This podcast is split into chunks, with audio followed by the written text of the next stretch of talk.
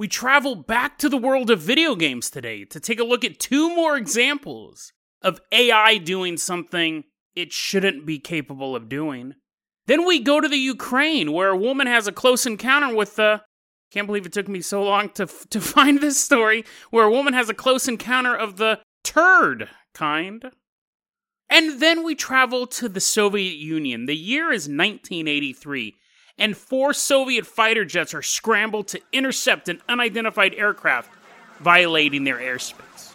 As they jet off into the dark, starry night, little do they know they're about to come face to face with a mystery. Today on Dead Rabbit Radio.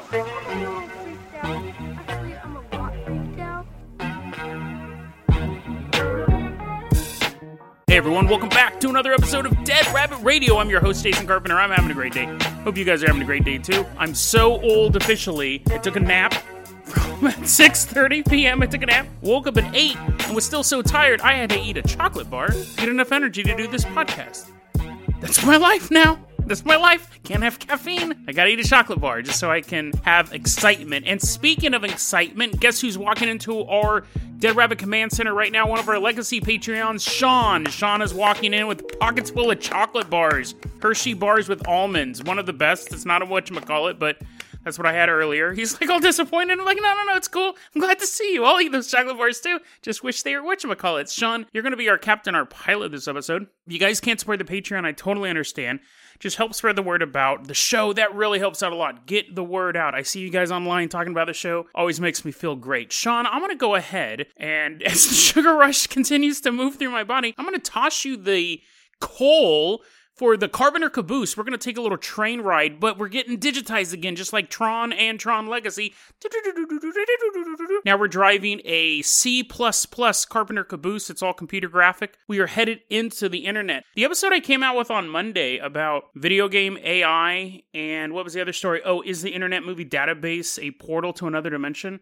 That episode got a really huge response, and I really appreciate it. You guys really, really seem to love that episode. Someday when we do repeat of it, I'll tell you what happened behind the scenes on that episode. But for right now, I'm basking in the love. You guys really love that.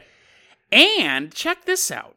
As the Carpenter Caboose is moving through the net space, let's take a look at two stories I got from listeners. First off, fellow content creator on YouTube sent me this story. There's a game, and I've always wanted to play it, but it's a little too scary for me. I don't like super scary games. I can watch scary movies, I can read scary books, scary games, too much. Alien Isolation. Quick overview there's an alien, and it's you. You're alone. So you're in isolation. There's other NPCs walking around, but it's like the xenomorph from the alien movies. coming after you. And it's really cool. It actually can hear you. Like, apparently, if you have your mic on and your baby brother knocks over a glass of milk, um, hopefully not near your computer, hopefully just on the floor, the alien in the game, if it's close enough, will hear that and come after you. So a lot of people play with their mic off, losers. But I won't even play it at all when I'm knocking them. Really ingenious. So you're trying to like fulfill these missions, and this alien, this xenomorph, is walking around. It hops out of vents, will peek around corners. Sometimes you barely miss it. Now it's programmed to be at certain points in the game. So there's like certain checkpoints or choke points or things like that where the alien will show up. But for a lot of the game, you're doing things and it will be designed to just randomly move around the map.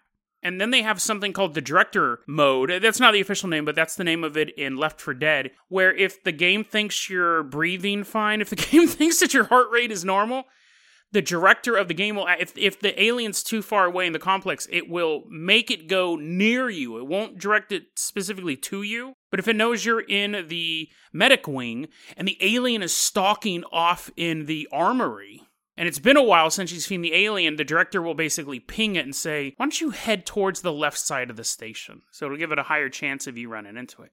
So that's cool, but that's all designed. Fellow content creator told me about this. Game Rant did an article written by Andrew Dice. Yo, I wrote an article here.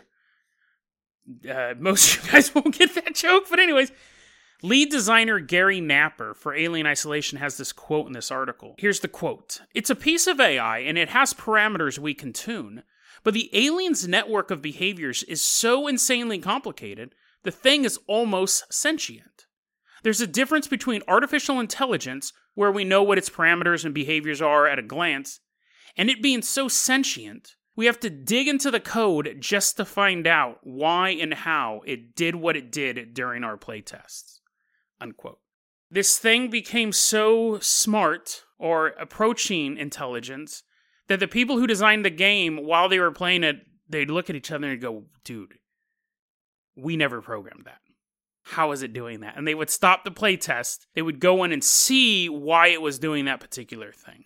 So, really, really creepy thing. They built this thing to be hyper intelligent. It's still a beast, but they built it to be the smartest beast they could. And even they were getting shocked by it. But that story is creepy, but this it's designed to be a monster that's stalking you. Check this out. I got a YouTube comment from AAA000. They turned me on to this story. I found this Kotaku article written by Heather Alexander about a game called Event Zero. This one's really bizarre. Apparently, it's a Steam game I guess it's mostly dialogue, and you're trying to convince this AI to do stuff. You're like, bake me a cake. The AI's like, what? I can't bake you a cake. And you just keep typing it in. You type in stuff, and that's how you're talking to this AI. You're on a space station. I guess, I guess I should have set that up. You're not in your kitchen. You're in a space station. There's three endings to the game. And throughout all of these choices that you make, there's three endings to the game. Um, you upload your consciousness into the computer, and you destroy the engine. There's this engine there that you destroy. That's ending one. The second ending is you don't upload your consciousness and you've been mean to the AI. Kaizen is this AI. If you're mean to it throughout the game and you choose not to upload your consciousness, Kaizen shuts itself down and you're stuck on the space station all alone. The third ending is the player doesn't upload their consciousness to the uh, system, to the AI system, but you were nice the whole time. In that case, the AI goes, I'll take you back to Earth. Now, one of the thing about being nice the whole time is you do what it says. At one point, it tells you to destroy this super drive, this hyperdrive, or something like that. It says, Will you destroy this for me. And that's one of the things. So, the game was programmed to have three endings. Game designer Emmanuel Corno was checking out his game one day on Wikipedia. The game had been released. Want to see what the fans had to say about it. Want to see what Wikipedia had to say about it. And it says on the Wikipedia page this game has four endings. It's like, what? No, it doesn't. It doesn't at all. And they discovered something. If you're nice to it all the time, if you're nice to Kaizen the whole game, but you don't destroy this particular engine, he's like, go destroy this. And you say, no, I'm not going to destroy it, but you're so nice to him the rest of the game, Kaizen will go, yeah, okay, I'll take you home. They show the animation of the ship flying back home. Emmanuel Corno had this quote quote, This is crazy. Kaizen isn't supposed to let anyone get back with the singularity drive to Earth. This is how we coded the AI. I have absolutely no idea how this happens. Unquote. It wasn't programmed in the game. There's only supposed to be three endings, but they say it's a glitch. So did the AI actually create a fourth? The game created a fourth ending. Was it a glitch, or did the AI, through all that human interaction, figure out another way to have a satisfactory ending? You've been very, very nice to me this whole game. You did one thing I didn't like. Let's go home. Bizarre stuff. And it's interesting because I found those two examples just through random research. These two examples came within the first day. Who knows how many other times this is happening in gaming? If this guy had never checked that Wikipedia page, never would have known it. He would have just gone, oh, yeah, there's three endings. And the players would have just assumed there was four. Because those were the options that they found. Very bizarre. How many other NPCs out there are way smarter than even the developers ever thought they could be? Sean, let's go ahead and transist. Is that a word? Sean, let's go ahead. I think transform is the word I'm looking for. It's not like I'm only the biggest fan of their properties. Sean, let's go ahead and transform the C Carpenter Caboose into the hare hang glider. We're leaving the digital space. We're flying out of somebody's floppy drive. We are headed out to 1990 Ukraine. Sean is expertly piloting the hare hang glider out to the Ukraine. Specifically, we're going someplace near Kiev. So if you're familiar with the region, it's over there. Anywhere that's near Kiev, anywhere. We're going there. The year is 1999. It's a sunny afternoon day. A local woman who's nameless, let's call her Stella is picking mushrooms. She's out. She's picking up mushrooms in the uh, outside place. what do you call it? The outdoors. I never go out there. She's do do do do. She's singing some Ukrainian folk song, and she's putting mushrooms in what I could only assume is a basket, or maybe she's holding her apron out, extra old timey. But it is 1990, so it's not. She's not Belle from Beauty and the Beast. I'm sure she could afford a basket. And then she sees, kind of come out of nowhere, this dude, and he's just kind of walking. This guy comes walking out of the woods. Uh, he's not Frankenstein. He's not Frankenstein. I don't know why I made that noise, but he's very tall. He's six and a half feet tall. He's wearing a shiny black, like a dark, shiny diving suit with a giant bell head. Not like a, a church bell, but like a diving bell. Is that even a thing? You know, guys, and what I'm talking about? It's like the the big ball on your head with the little circle in the middle, like like Jacques. No, farther back than like the twenty thousand leagues under the sea type of scuba stuff, not like modern day scuba stuff. There's right now the alien's kind of looking around. It's like, dude, could you be any more vague about what I look like? I just look like an old timey diver. Anyways, he looks like an old timey diver, and. Stella's standing there and she has a bunch of mushrooms. These were normal mushrooms, by the way. These were not magic mushrooms. And then the tall dude seemed to emit some sort of yellow light from him. Not specified that he had a gun or a wand or anything like that. Just a yellow beam of light shot out of him like a Care Bear stare, and it hit her. Uh, Sound like a cat? Sound like a cat? But it wasn't a cat. The beam hit her, and then she looks, and he's gone. He's completely evaporated into thin air, is the quote. After that, this woman has one of the strangest side effects I've ever seen related to an alien encounter. Kind of gave it away in the title, but you still probably can't figure it out. We've seen people get sores. We covered one guy who melted when he was around a UFO. Not melted his heart metaphorically. He literally melted over the course of about a couple hours. We've seen people develop horrible diseases. We've seen people cured of diseases. We've seen all sorts of things happen when people encounter aliens. Stella, for the next three years of her life, couldn't poop or pee. That's something you wouldn't notice right away. Like if I ever saw an alien, I'd be like, ah, what, what are you dressed like? Are you just like Jacques Cousteau, or is it older than that? And the alien's like getting annoyed. And He shoots me with this beam. It would probably take me a couple days to realize I haven't pooped yet. Like it's not something it's something I do every day. I am I am a biological human being, but I could probably go a couple days before I noticed that I wasn't pooping until the pain started. So it's not that she didn't have I would notice actually it's funny. I would notice I stopped peeing long before I cuz I pee more often than I poop. You you love this podcast, guys? I pee all the time. I've noticed that apparently, like, it's not that she didn't have to poop anymore. It's not like the alien shot her with a beam, so her body was this perfect system. No. She still had to poop and pee, but it just wouldn't come out. She would have to go to the doctors constantly, and they'd have to manually pull out her poop and her pee. Which I can understand how someone would pull out your poop. I guess they would like stick like a like a medical spoon in there, like a spoon made of of stainless steel. It's all shiny and looks medically. They could just stick that in there and scoop it out. But how do you medically pull out somebody's pee? Like you just lean on them, you put your elbow, you put your elbow on their bladder, and you're like, "Hey, hold on, Stella," uh, uh, and you squeeze it out.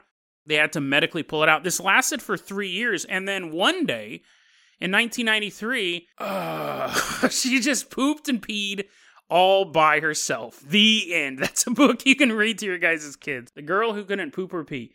That would be a shock. The one day you're like just sitting there and all of a sudden you're like, oh my God, Henry, Henry, Henry, call the children. Let everyone know I can poop again. But apparently she can. That's a bizarre side effect. That's a bizarre side effect. I'm sure she was relieved. I'm sure those doctors were relieved. They didn't have to do that anymore unless one of them was a big old, big old sicko. He's like, oh, dang it, now I got to start ordering those videos from Germany again. I used to be able to just do it in the do it in my office, but now they're like, why, why do we hire you? Why do we have you, pervert doctor?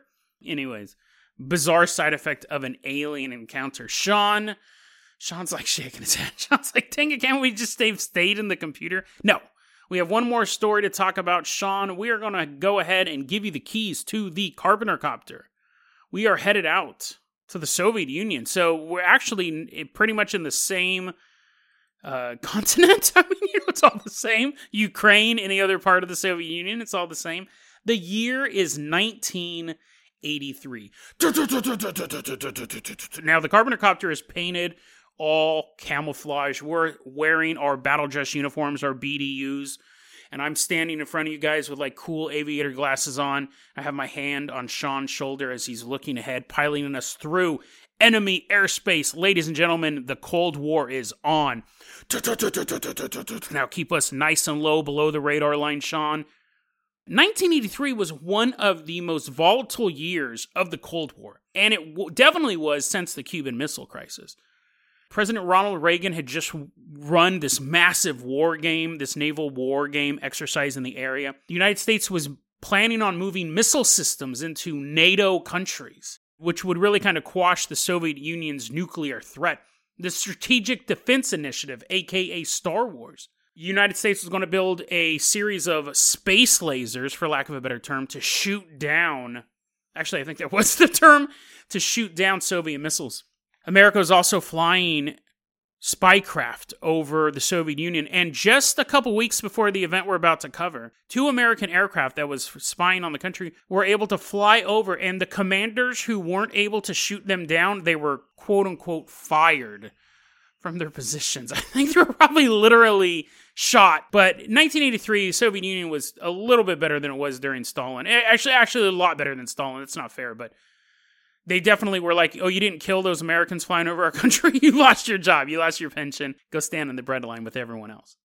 Tensions were high just globally and within the Soviet Union themselves because they didn't know what was coming next. They did not know what was coming next. So, September 1st, 1983, you have Kamchatka Peninsula in the Soviet Union. That's like on the eastern side of it. And in the pitch black night sky, an airplane is sighted flying over. Now, just 10 days earlier, a massive storm hit this area, and there was a Russian radar installation there that was damaged during the storm. They were repairing it, and before this, ha- like a couple days before this happened, the Kremlin goes, "Hey, did you guys get that radar just repaired?" And they're like, "Oh yeah, totally," and they didn't. It was still broken. They totally lied about it. So when this mysterious plane appears over Soviet airspace, it just popped out of nowhere. If they had had the radar dish, they would have seen it like hundreds of miles away. But instead, there's just a plane flying over the peninsula. Calls start going out. Hey, you got a plane in the area? What's going on? Soviet Union, the whole Soviet Union picked up the phone. They go, Niet, we do not. So they scramble four Russian jet fighters to find out what this is, and they really know what it is.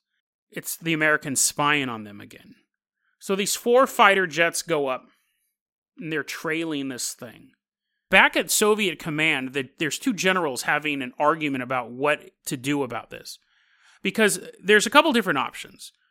One, it's the Americans, and they're doing a spy thing, and they're going to take care of it this time because they're just tired of the Americans flying airplanes and taking a bunch of photos and stuff like that. The other one is it could be a possible passenger jet that has accidentally violated Soviet Union airspace. At this point, it's past the peninsula, and the plane is flying over international waters. They can't identify what type of plane it is.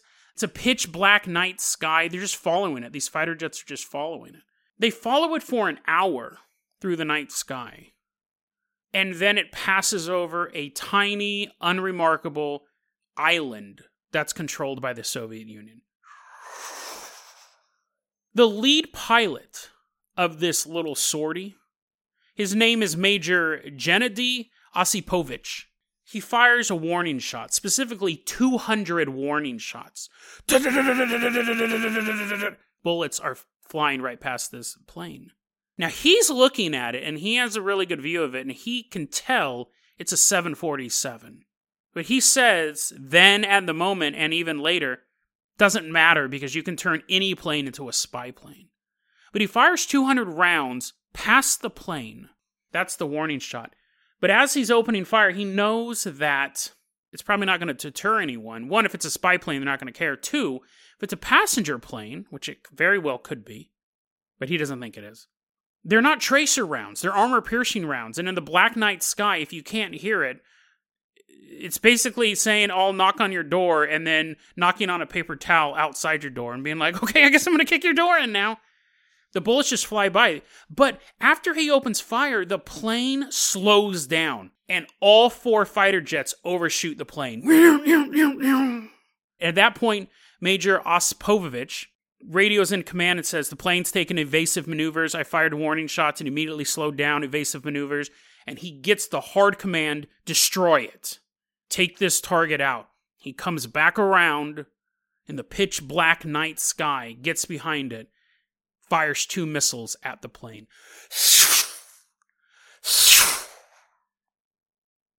A couple hours earlier, Anchorage, Alaska, there's a passenger plane, Korean Airlines flight 007. It was a flight from New York City to Seoul, South Korea, and there was a layover in Anchorage, Alaska. 246 passengers, 23 crew, and a slight error in their flight plan. When they started to take off, air traffic control says, Hey, can you turn a couple degrees for this, that, or the other thing? And the pilots are like, uh, I wish you'd give us more information, but sure. And as they were turning, it's a little more complicated than this, but as they were turning their plane, they activated their autopilot system. Now, in 1983, that was a big issue because the autopilot started to send them off course. This event we're about to talk about is the reason why you have GPS today. What happened here GPS was something that the United States used for military purposes, and it was invented in the 1970s. Because of this story, Ronald Reagan took top secret military hardware and said, give it to the civilians. This can save lives. There was no GPS back then. There, they had the autopilot to go off of, and they had their eyeballs. And it's dark, and they're flying over the Pacific Ocean. They end up 190 nautical miles off course, which brings them right into Soviet territory. They have no idea they're flying over a peninsula. They have no idea they're flying over this island. They definitely didn't see the warning shots because they weren't tracer rounds. They were armor piercing rounds. They never would have noticed them. As far as anything we can tell, the Soviet Union fighter pilots never contacted them on the emergency band. They claimed that they did, but they didn't. They also claimed originally they had fired tracer rounds, and that turned out not to be true as well. So when this passenger plane is flying, and all of a sudden it's struck by two missiles, you would expect the worst, and you would be right. But what's super this is where the story goes from being a story of human tragedy, that actually part that part's still coming up, but it starts to become a really, really weird mystery. These two missiles strike a passenger jet, a 747. And based on telemetry, based on the black boxes, based on everything even the Soviet Union generals were seeing at the time, that plane continued to fly for another nine minutes. There was about four minutes where it was really shaky because these missiles did a ton of damage, obviously, but this is not an armored, this is a civilian plane. I think any plane getting hit by two missiles would not have a good day. It's shaky for about four minutes, and then for five minutes, it has actually regained stability. The pilots are able to control the plane. Oh, and I want to say this too the reason why the plane slowed down after the bullets dumb luck. As the Russians were getting ready to fire those bullets, they had called South Korea and said, Hey, do you mind if we go up to 35,000 feet to save fuel? And they're like, Yeah, go ahead. And so after those bullets were fired, they climbed, and that caused the plane to slow down. Total dumb luck. But after the nine minutes of flying, the plane hits a spiral, it breaks up, smashes into the sea. Again, because this is the Cold War and the Soviet Union, and they have to cover some stuff up now because it's only what an hour or two before people start to realize the plane never showed up to South Korea. People are trying to track it. Soviet Union starts saying stuff. Oh no, we don't know where it crashed. We didn't have anything to do with it. Oh well, we might have, but we did fire these tracer rounds. We tried using the emergency lines, all that stuff. They searched the area first. South Korea and America wanted to go in there. Russia's like, I don't know, we got it, and everyone's kind of rolling their eyes. And then you had civilian rescue teams come out after the Soviet forces left, and then eventually the black boxes were recovered. But the rest of the world was not told those black boxes were recovered until 1993. So 10 years later, Soviet Union's like, oh yeah, you know, that whole Cold War thing, you know, that is ending and we lost. By the way, here's the recorders of that, and they definitely showed more information as to what happened during that attack. But this is where it gets really, really weird. Soviet Union's really cagey on all their information. Every government is. But one of the things is that the people whose loved ones died on that plane crash, they wanted their remains. 269 people on this plane. No bodies were found. The only thing that they found was they found a torso on the bottom of the sea by where the rubble was, and they found 10 pieces. They said they used the term limbs and tissues. So it could have been like a liver, could have been a finger, but they found a torso and a couple of pieces. Eight days later and 70 miles away, 13 body parts washed up on this beach. And you go, Jason, the sea, the ocean's a big place. Maybe they just all floated in different directions. Well, that's not kind of the way the tide works. You wouldn't actually say that. You're smarter than that. But the tide, first off, you would have had a bunch of people just there. When the Soviets got there first, the Soviet forces got there first that night, there's no reports of bodies being found. And when civilian rescue teams went there, one thing they noticed this is where the conspiracy theory starts. To them, because they had worked sea time salvage before, to them it looked like someone had put the plane parts in the water. It didn't look like a normal distribution. So there is no bodies found other than that torso. Out of 269 people who died in that crash, you had one torso and about a baker's dozen of body parts. I don't know what a baker's dozen is. I meant 24 body parts. Two baker dozens. So the people go, well, one of the theories that came out was maybe they got eaten by the wildlife. Maybe they got eaten by giant crabs that live in the area. No luggage was found. None.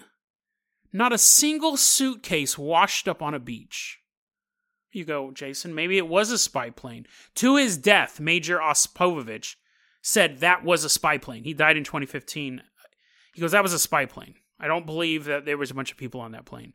As he as a single tear rolls down his face, he can't admit it. You would have to believe that if you had blown up a plane full of 269 people. No bodies, no luggage. And then there's another crinkle in this mystery. Soviet Union did find clothing from the wreckage. So no luggage, but there was clothing. And people go, so that must have been the clothing that they were wearing or the clothing that was in the plane, like in the cabin area and they provide this stuff to the families. And there was a one woman I was reading this Wikipedia article, and this quote from this woman. She goes, "I could tell it was my children's shoes by the way the laces were tied." That sounds like a minor thing, and I didn't really pick up on it the first time I read it. But when you look at other things that are happening, all the clothing, jackets and coats, were zipped up. When you pack your clothing, do you zip everything up? When you have shoes that you're not wearing, do you tie the laces? Giant crabs, bro. Sure, maybe they took the luggage, maybe they gave the luggage to Ariel and it would be a new way for her to comb her hair. But the giant crabs ate everything. They ate the feet out of the shoes. Maybe. The guy, one of the main proponents of the giant crab theory is the guy who shot down the plane, even though he thinks it was a spy plane. He goes, ah, but if it wasn't a spy plane, giant crabs ate them. And apparently there are these giant crabs in the area. This is closer to Japan. And they don't eat bones. The even if they did devour all the flesh and took the luggage to Ariel, they don't eat. The, did they give the bones to Sebastian for his xylophone?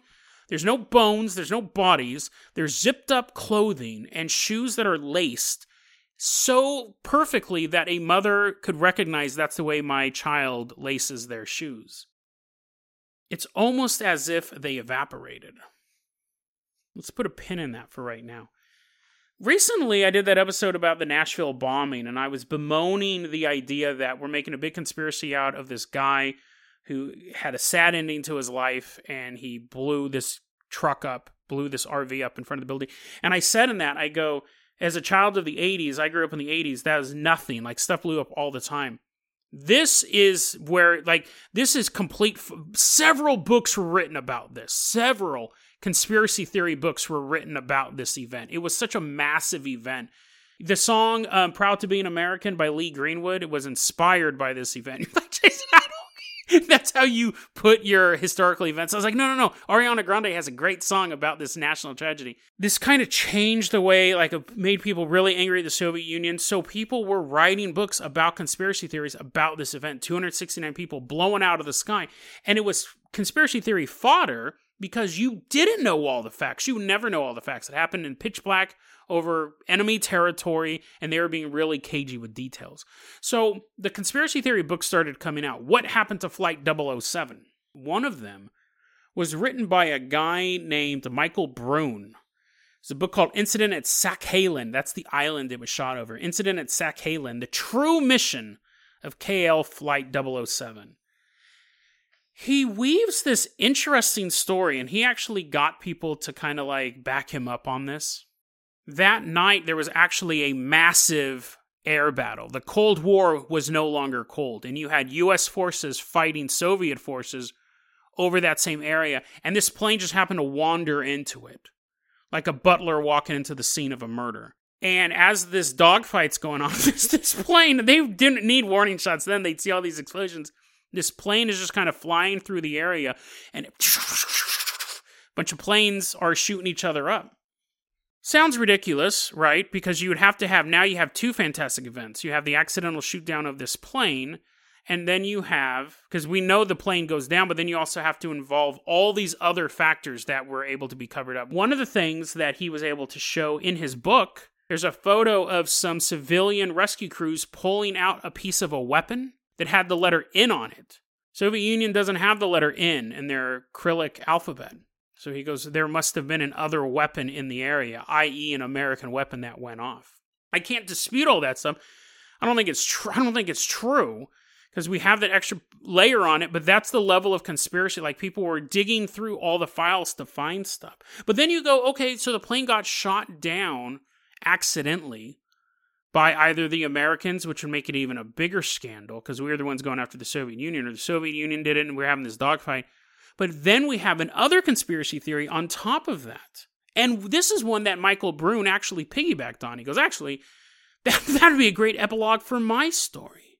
Two men got together. One was a brother in law, I think, of one of the people who died on the plane. The other one was a man who had escaped the Soviet Union. He'd escaped out of a gulag, and he was in the West now, talking about how crummy the Soviet Union was. When they meet up, they're digging through the information. This is the theory they came up with. The plane was shot and it flew for another nine minutes. And again, that shocked everyone. It should have been shredded out of the air. No one could explain how that happened. Soviet command was thinking, are our missiles that lame? But, anyways, the plane continues on for nine minutes. They believe that the plane landed. It was a successful landing. Everyone was fine. Maybe had a couple people blown up by the missile, but you know, not 269 of them.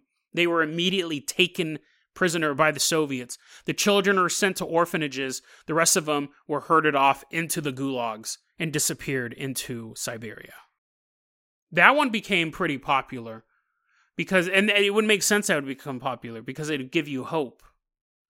It's not that they all died. If you had a relative on that plane, you'd think, well, maybe they're just in the gulag, which is better than being dead, right? Maybe that kid's in an orphanage. He has a chance to a better life rather than just blowing up, getting eaten by crabs. It's an interesting story. It's a tragedy. We and that's the end of it. We have no answers. We don't know where those bodies went.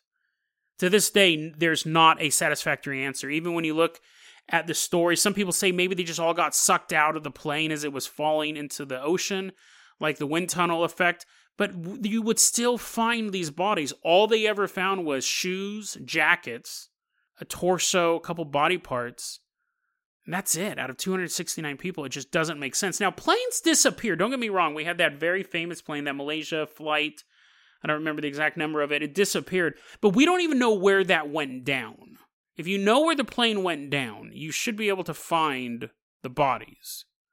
But there's just so much stuff that doesn't make sense here. You have the people saying it looks like the wreckage was just put there, the absence of bodies, no clear cut reason of why the bodies aren't there. After all these years, it's been what? 40 years since this happened. People still can't figure it out. It's a tragic story, it's a mystery. I wanted to profile it, and we'll wrap it up like this. If that happened today, and uh, there just was an Indonesian flight that went missing uh, just a couple days ago, so we hope that we find survivors from that thing. If this story, though, if Korean Airlines 007 happened today, you know the first theory would be aliens because that's exactly what this seems like. And I know it's really weird to say you have the missiles, you have the Soviet Union admitting they fired these missiles, you have all of this stuff, you have the black box, but where did the bodies go? This happened today, I think that would be a big conspiracy theory. Aliens abducted them right before they died. They're in a better place. they're in a better place now. Not heaven. That's a better place, but in the second, like a, a, a rung down, they're flying around in space, having space adventures. You would see that conspiracy theory. But I want to wrap it up like this. A long time ago, we covered the story of the Bell Ray Surge. It was an energy weapon that the United States supposedly developed that was able to evaporate the populace of a town. This was different than a neutron bomb. This was a weapon that was actually it was really was supposed to be an energy source, but instead it absorbed all living matter in a town and everyone disappeared. It's 1983, it's the Soviet Union. There's a plane of unknown origin that just was able to take two missiles and still fly perfectly. Imagine there is a Soviet commander on the ground who is a part of the Experimental Weapons Division. He has been following this flight the entire time. Everyone has been aware of U.S. spy flights over the Soviet Union, and he was waiting to see how this played out. When the two missiles struck the unknown aircraft and it continued to fly, that would be all the proof you would need that this is not a civilian craft, that this must be a heavily armored military craft, almost like a tank in the sky. That is when he is given the authority to use his weapon. A beam shoots through the darkness, invisible, because it's not a sci fi movie. It's just pure energy. It strikes the plane, and in an instant, 269 people cease to exist. The plane plummets into the sea and crashes there. Soviet forces get there and they can look at this plane and they realize the weapon was a success, but it left some unusual damage to the whole of this aircraft. So they remove those pieces and then rearrange the rest of the rubble to kind of fill in the gaps. I don't know where the torso came from. Maybe a, maybe a Soviet diver Soviet diver killed himself during the whole expedition. He couldn't live with himself, so that's where the corpse came from. But that is just another conspiracy theory to throw into the mix. Whenever there is a tragedy, people will always try to figure it out. And whether it is a sci fi fantasy or a Cold War thriller, we will always search for the answers to learn the truth of what happened that night in the cold black sky.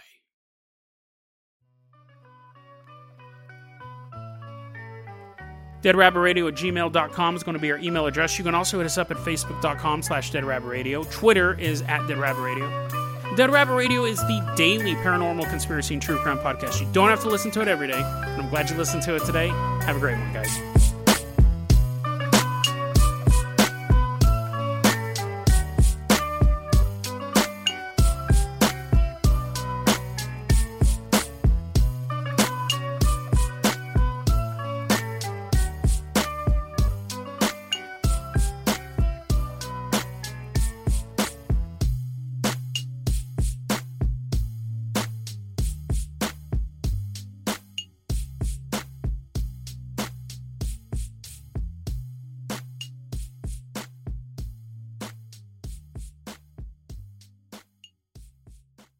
When you make decisions for your company, you look for the no brainers. And if you have a lot of mailing to do, stamps.com is the ultimate no brainer. Mail checks, invoices, documents, and everything you need to keep your business running. Get rates up to 89% off USPS and UPS. And with the mobile app, you can take care of mailing on the go. Make the same no brainer decisions as over 1 million other businesses with stamps.com. Sign up at stamps.com with code PROGRAM for a special offer.